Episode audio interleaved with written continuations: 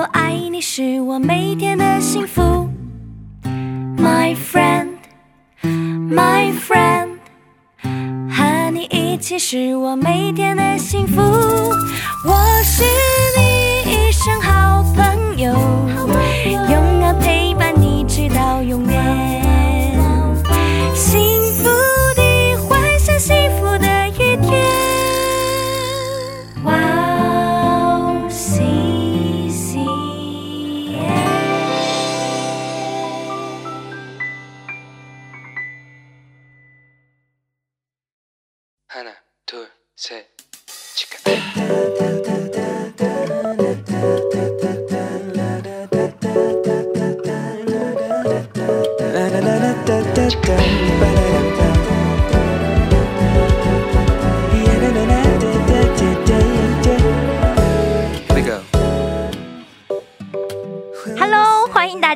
回到石头们的青春日记，我是听你说话的好朋友 Annie。今天呢，又是我们石头信箱的单元哦。这是一个欢迎大家来信聊聊你的心情、你的苦恼，或者是你遇到什么问题想问问我们意见的信箱时间。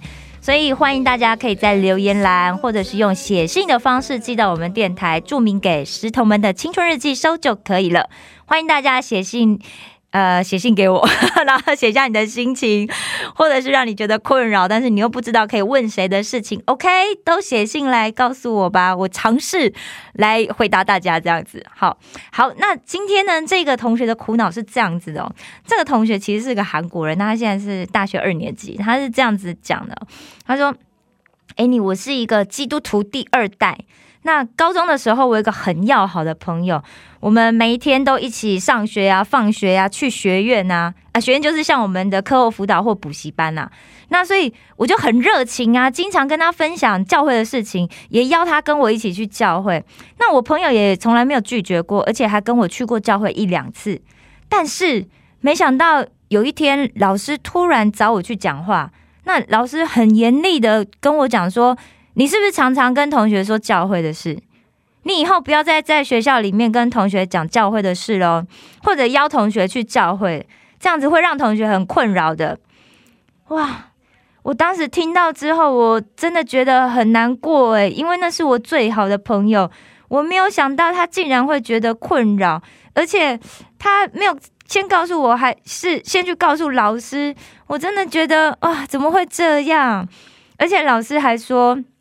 要我以后不要在学校里面跟同学讲教会的事情，所以从那一次以后啊，我就很害怕跟别人分享教会的事，也没有勇气去传福音了。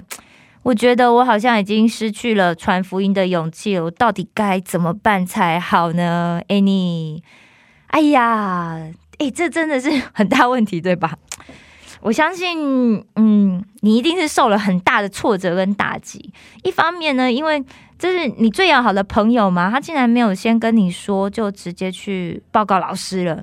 那另外一方面就是老师很严厉的要你不要在学校跟同学说教会的事。那我想你当时心里冲击一定很大，也觉得很难过，而且你又失去了好朋友，然后又更没有人可以说了，所以。真是辛苦你了，忍耐到了现在。你看，高中到现在都已经大学，你至少忍了两年呐、对不对？所以我觉得你真的是很棒，因为你现在有讲出来的勇气，这不是每一个人都做到的、因为你知道吗？要面对自己过去，好像是一件丢脸或挫折的事情是不容易的。但是你不但讲出来了，而且你还想要改变、转换这一个曾经让你觉得很受伤的情绪，所以这一点呢，就让 A 妮我真的很佩服你哦。好的。那其实我跟你一样啊，有一些传福音的经验啊。当然，我们是基督徒嘛。好，但是你知道，就是在台湾，其实大部分都是传统信仰。我想华人的社会应该都是这样子，大部分都是传统信仰，那就是一种多神多宗教的一种社会环境。那所以大家从小到大，就从家人或者是电视里面啊，就看到或者是学到很多关于什么诶轮回啊、投胎转世啊，然后包含现在有很多的。电视剧都在演，对不对？所以这种观念呢，就让呃华人呐、啊，大部分就说哦，你跟他讲耶稣基督，他就不排斥，但是也没什么兴趣，哦，他就觉得嗯，就是神里面的一个、然后好，在这里，我想跟大家先先分享一个观念哦，就是我那时候也觉得，哎呀，怎么很难去跟人家传福音？但我我后来有有一点开窍了，因为有一次我读圣经的时候，就是哥林多前书哦，十三章一节里面是这样写啊，他说：“我若能说万人的方言或天使的语言，却没有爱，我就成了鸣的锣，响的拔一般。”那这里面有一个重点，那就是爱。那所以，我那时候因为看到这句经文的时候，我就想到说，爱哦，我我是很喜欢我的朋友了，但是我有爱我的朋友吗？这好像我想大家应该就是想到说，哎，我爱我的朋友，好像就不太是这样的感觉，对不对？所以那时候我很认真去思考这件事情之后，我就转变了一些我自己。的想法跟做法，那我给这个同学参考看看哦。所以，因为当我开始觉得，哎，传福音就是我的基督徒的使命跟任务的时候，我应该要先从改变我自己做起。那其实我以前小的时候不懂事的时候呢，我其实看到陌生朋友啊，其实我基本上不太关心，也不太会讲话。因为我就觉得，嗯，就不熟嘛，对不对？那或者是我看到别人，当然就更不可能主动先打招呼啊。然后或者是说，哎，如果看到有人需要帮忙，我只是观察说，哎，有没有其他的人先去做啊？哦，这样这样有人去做就好了，就不需要我去做嘛。所以我就做了几个改变。那第一个呢，就是，哎，我看到人的时候啊，我就会开始先主动点头微笑。打招呼，点头微笑示好了哈。那但你一定会遇到一些状况，就是有一些人就会默默的走开，就看到你笑一笑，嗯，他也走，他笑一笑就走了这样子。那或者是说，有一些人他就会觉得说，哎，你这个人怪怪的表情，你他也会用怪怪的表情看着你，哎，你这人怪怪，你干嘛那么热情啊？或者是不是黄鼠狼给鸡拜年那种感觉哈？甚至看到你就绕路走喽，哎。就是大家不要笑哦，这些都是我曾经经历那个 经历过的状况。他真的就哎，你知道吗？就是绕绕走了，你知道吗？因为你而且那路上就只有我们两个人。那当我跟他微笑打招呼，还称呼他名字的时候，哎，他 绕到别的地方去了。好，但是我要跟大家说，不要气馁，也不要放弃。我希望你能够理解，他们也许啊，就是曾经只是被这个世界伤害过。所以他就开始对人有防备啊，也变得比较冷漠。但他不是拒绝你，你一定要知道，那是因为他曾经受过一些伤。但他他是拒绝这个世界，他不是拒绝你这个人，好吗？好，那第二个呢？第二个改变我做的就是，哦，我就开始想说，哦，我要跟其他的人建立一个没有利益的哦一种友谊的关系。那比如说，比如说，当我看到有需要帮助的人的时候，我这时候就不会一直默默观察他了，我就会主动的去问说：“哎，你是不是需要帮忙啊？你在找什么吗？”哦，然后当然我还是要再强调一次哦，安全很重要，安全很重要，安全很重要。所以你要去帮助别人的时候，你还是要注意自己的人身安全哦。好，那。当你愿意去给予别人帮助的时候啊，那个人其实他就会觉得很温暖，也很感谢，对不对？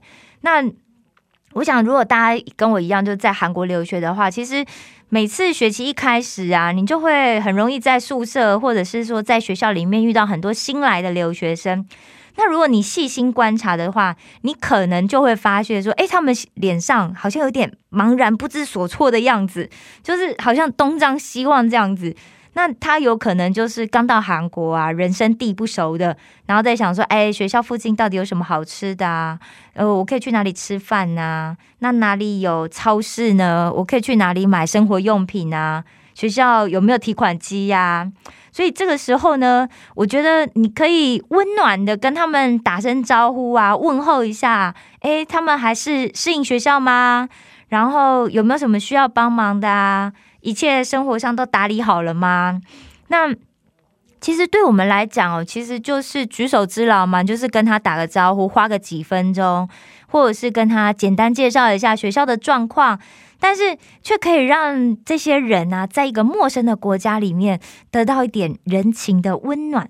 你看冬天这么冷，对不对？是不是很需要温暖，对不对？好，那刚刚提到的那个我们来信的这个朋友哦，那。我相信你的这个同学呢，因为他跟你是好朋友嘛，所以你们之间本来就已经建立了一个很好的一个友谊以及信任的关系。但是不知道平常你们是怎么用什么样的方式沟通呢？是他听你讲话比较多，还是你听他讲话比较多呢？诶，在这边我大胆的假设一下，因为常常在讲教会的事情嘛，所以我想可能都是同学听你讲话比较多，对不对？那。有时候我们基督徒就是因为会非常热情，想要分享福音这个好消息给其他人知道，所以会让其他的人觉得说：“哎，我们对别人好都是有目的的。目的是什么呢？就是要人家去教会。好，其实去教会很好，对不对？好了，但是其他人可能就是他还没有感受到嘛，所以他一刚开始的时候，他可能就会觉得不舒服。那我的做法是这样子，我就选择成为聆听。他的朋友，那当然也不是说你一直就只是听朋友讲话，你不讲话，然后这意思是说，我们可以多听听朋友们说话，因为大部分的人呢都喜欢说，不喜欢听。那如果你有一个愿意聆听的朋友的话，其实这是一个很难得的事情，对吧？而且如果你又可以在朋友朋友 朋友好，对不起，你又可以在朋友有苦恼的时候呢？提供他一些你在教会学习到的这些待人处事的智慧的话，那他一定会很感谢你啊。那这时候你就可以跟他讲说，其实这些都是我在教会里面学习到的。如果你愿意的话，其实你可以跟我一起去教会看看啊，一起去认识我最好的朋友耶稣。嗯，觉得大家觉得怎么样？好，我们今天再来整理一下今天学习的三个步骤。第一个就是看到人的时候，我们现在先开始主动的打招呼，点头微笑，开口打招呼。那第二个呢，就是跟其他人建立一个没有利益的友好关系。那第三个呢，就是做一个愿意聆听别人的朋友。所以，其实我们真正要学习的啊，就是如何跟别人建立一个良好的关系，然后让我们的朋友是发自内心的想要跟我们去认识耶稣，而不是给人家一种强迫推销的感觉啦。那大家知道，其实传福音是耶稣给每一个基督徒的使命跟任务。但是传福音也是需要练习的，就像你肚子饿了要吃饭，但是吃饭的礼仪是需要练习的。那煮东西也很简单，但是要煮出好吃又美味的食物就需要练习，对吧？好的，今天就分享到这里，石头们的青春日记，我们下次见。